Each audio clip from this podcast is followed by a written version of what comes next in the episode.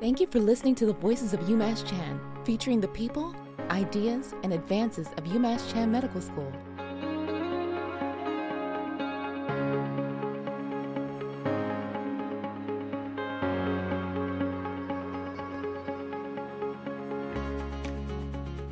Thanks for listening to the Voices of UMass Chan. I'm your host, Jennifer Berryman, Vice Chancellor for Communications here at UMass Chan Medical School. There is promising research underway to combat one of the most common infectious causes of birth defects. UMass Chan researcher Dr. Laura Gibson is collaborating with Moderna to study congenital cytomegalovirus infection, or CMV. That's a tongue twister, Dr. Gibson, but welcome and thank you for making time to talk to us. Thank you. I'm really excited to be here. So this partnership between UMass Chan and Moderna, of course, Moderna, you know, rose to prominence um, making the COVID vaccines, but now you're working with them to study CMV transmission in young children. So we're going to talk all about that. But if we could just start by having you tell us what is CMV. CMV is a very common virus uh, in in the community. It's one of the viruses in the larger family called herpes viruses. So, some other viruses in that family include chickenpox, cold sores, um, genital herpes, you know, shingles, which is which comes from chickenpox. And the other characteristic about all of the the viruses in this family is that um, they live with us for life. So that's why we get cold sores over time. That's why shingles might happen to some people who have had chickenpox is that the viruses live with us for life. So CMV is can even be one of the causes of mono, which is uh, another common infection that uh, people may be aware of. So very common virus. So how is it spread? It's spread through uh, contact with body fluids that contain virus.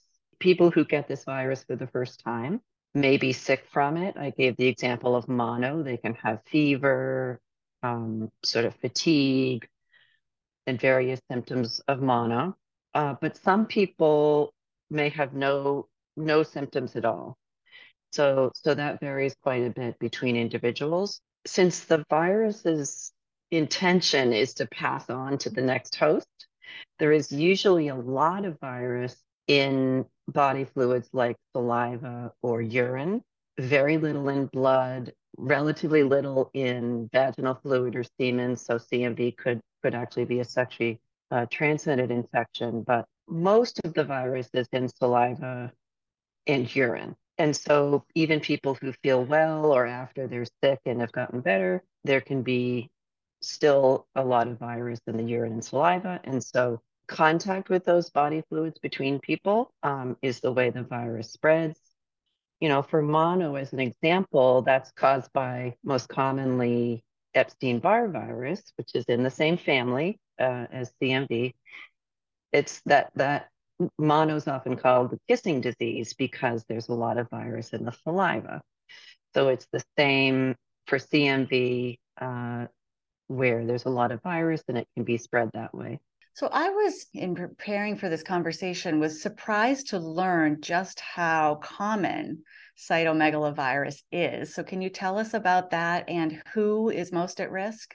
Most of us have had CMV at some point in our lives all the way back to childhood by the time we are older adults, 70, 80 years old in some studies that's 60 to 70%, some studies it's 80%, but most of us, certainly most of us by older age. As I said, those infections can be very mild, they can be they can have no symptoms at all. And although this is being studied by by many groups, CMV doesn't necessarily have any any negative effects over our lifetime um, even though it's the virus is living with us. But um, in some situations, the virus uh, can cause very severe disease and even death. So, in general, those are individuals with a low immune system. For adults, that might be a, a person with a solid organ like a liver or kidney transplant, or it might be someone with a, a stem cell transplant where their immune system is low. We certainly treat some of those individuals for cytomegalovirus fairly commonly. For children, they, like everybody else, uh, can get the virus in childhood and they may or may not get sick. Children tend to have a lot of virus for a very long time in the saliva and urine, even though they appear quite well.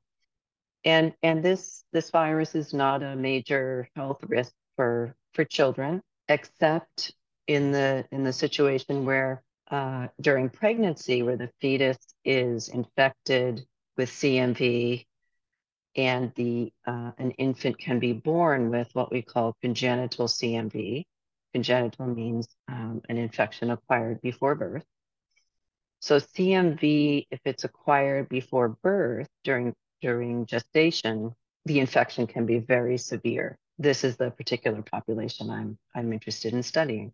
Well, that's the perfect way to transition to the current work that you're doing. Um, it was about a year ago that UMass Chan announced a research collaboration with Moderna. And specifically, you're studying how CMV is transmitted in group childcare and early childhood education settings. Can you just tell us about the study?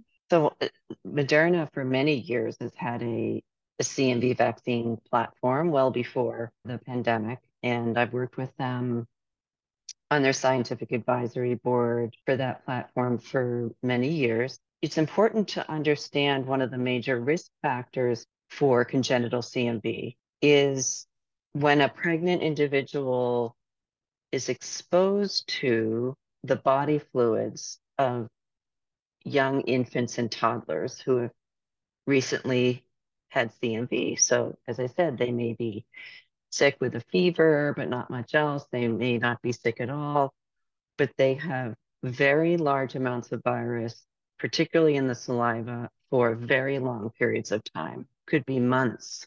So, way longer than um, than in adults if, if they get the infection for the first time.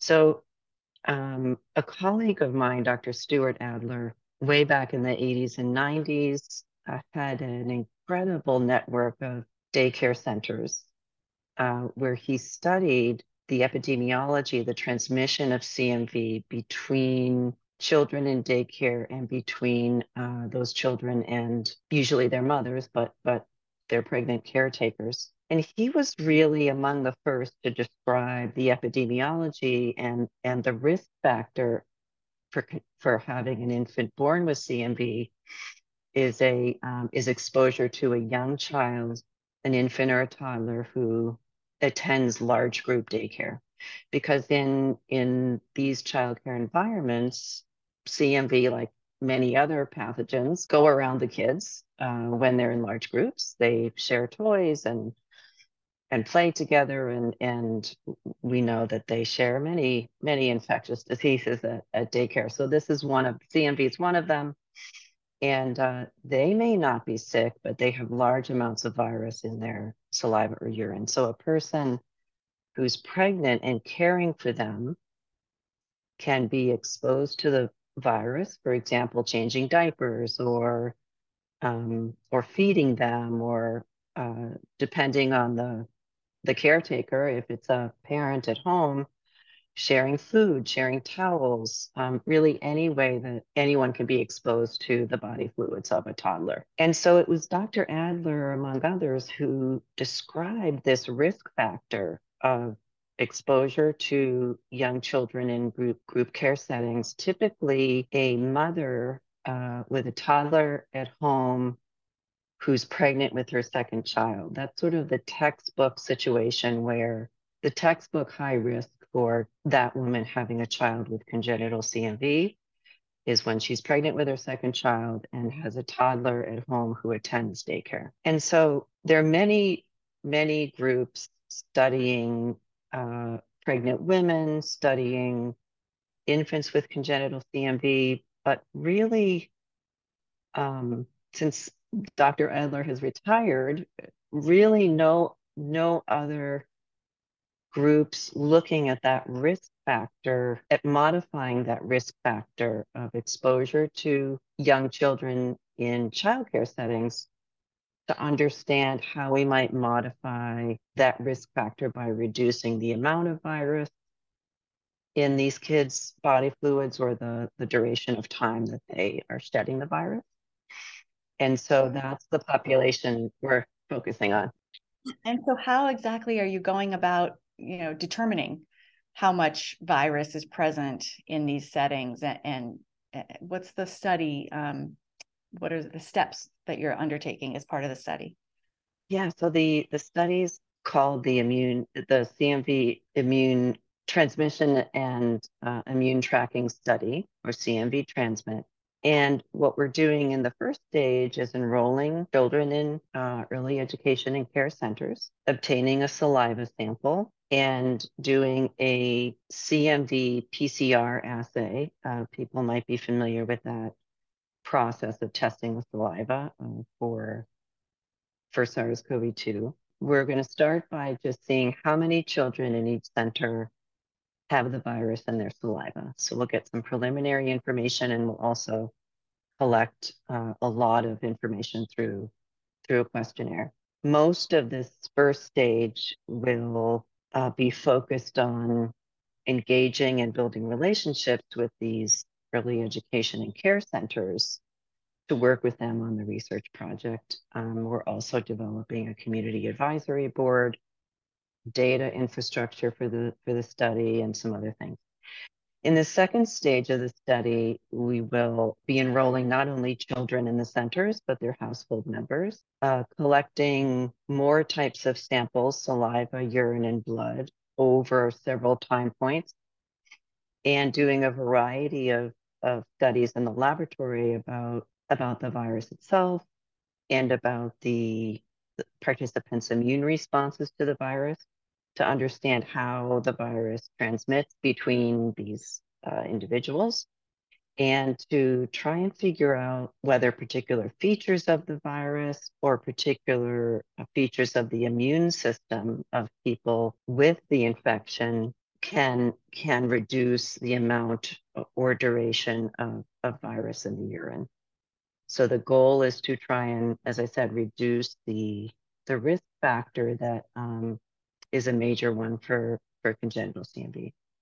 And so um, you're talking about enrolling uh, families at this point, children, obviously with their parents' consent, into this uh, research. Geographically speaking, are there certain communities that you're focusing on where you are hoping to enroll patients? Yes, we're focusing on the, the Worcester area. Certainly, uh, my team and is based at UMass, and we're running the running the study.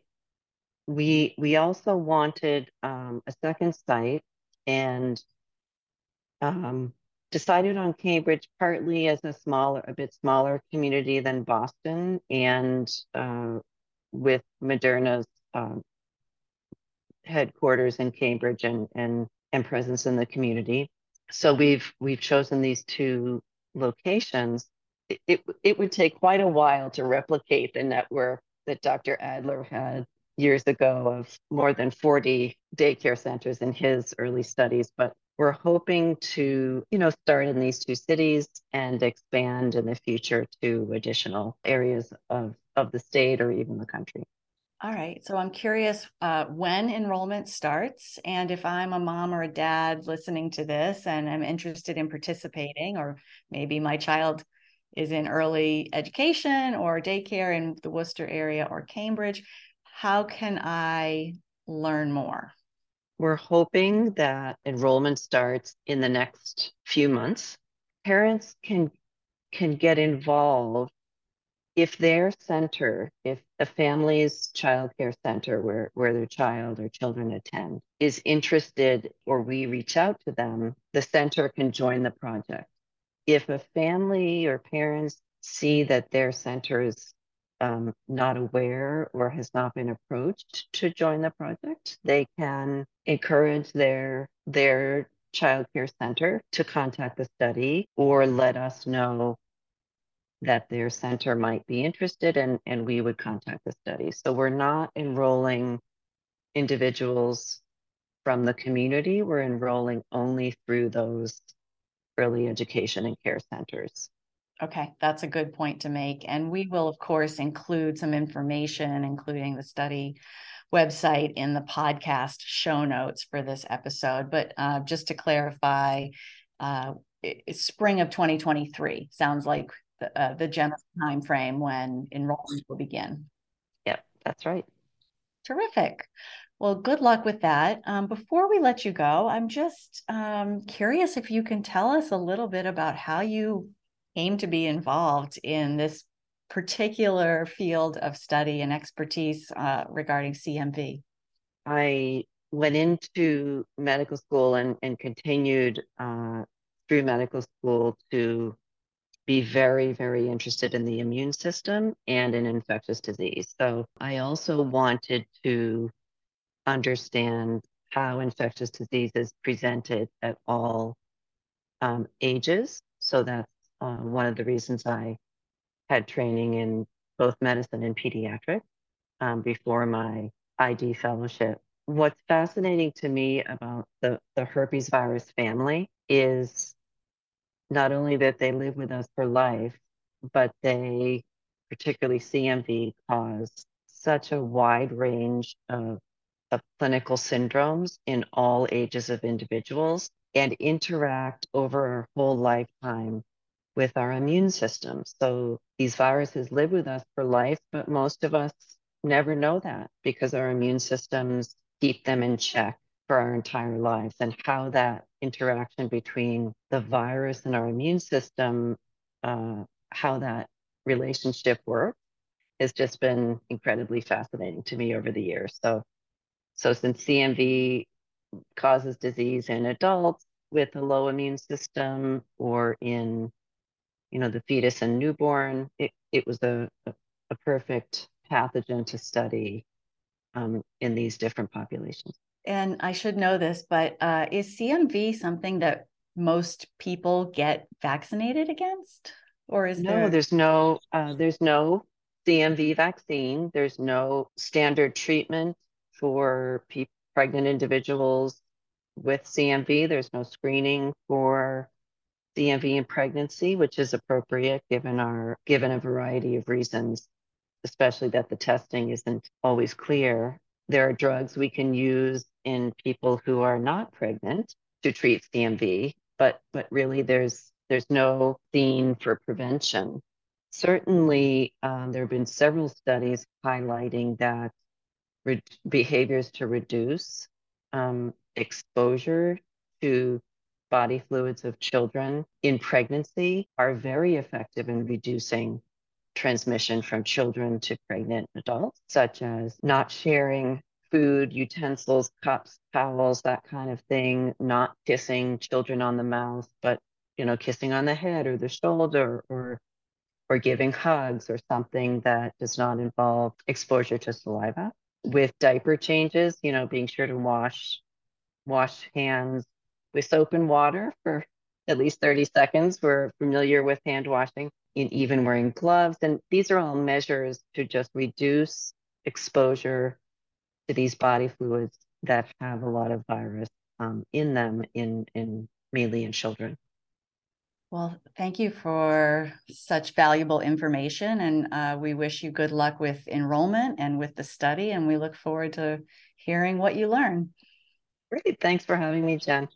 All right. Thanks. Thanks again. We hope that you won't miss an episode of the Voices of UMass Chan. So make sure to subscribe wherever you listen. And if you have an idea for a future podcast episode, email us at umasschancommunications at umassmed.edu.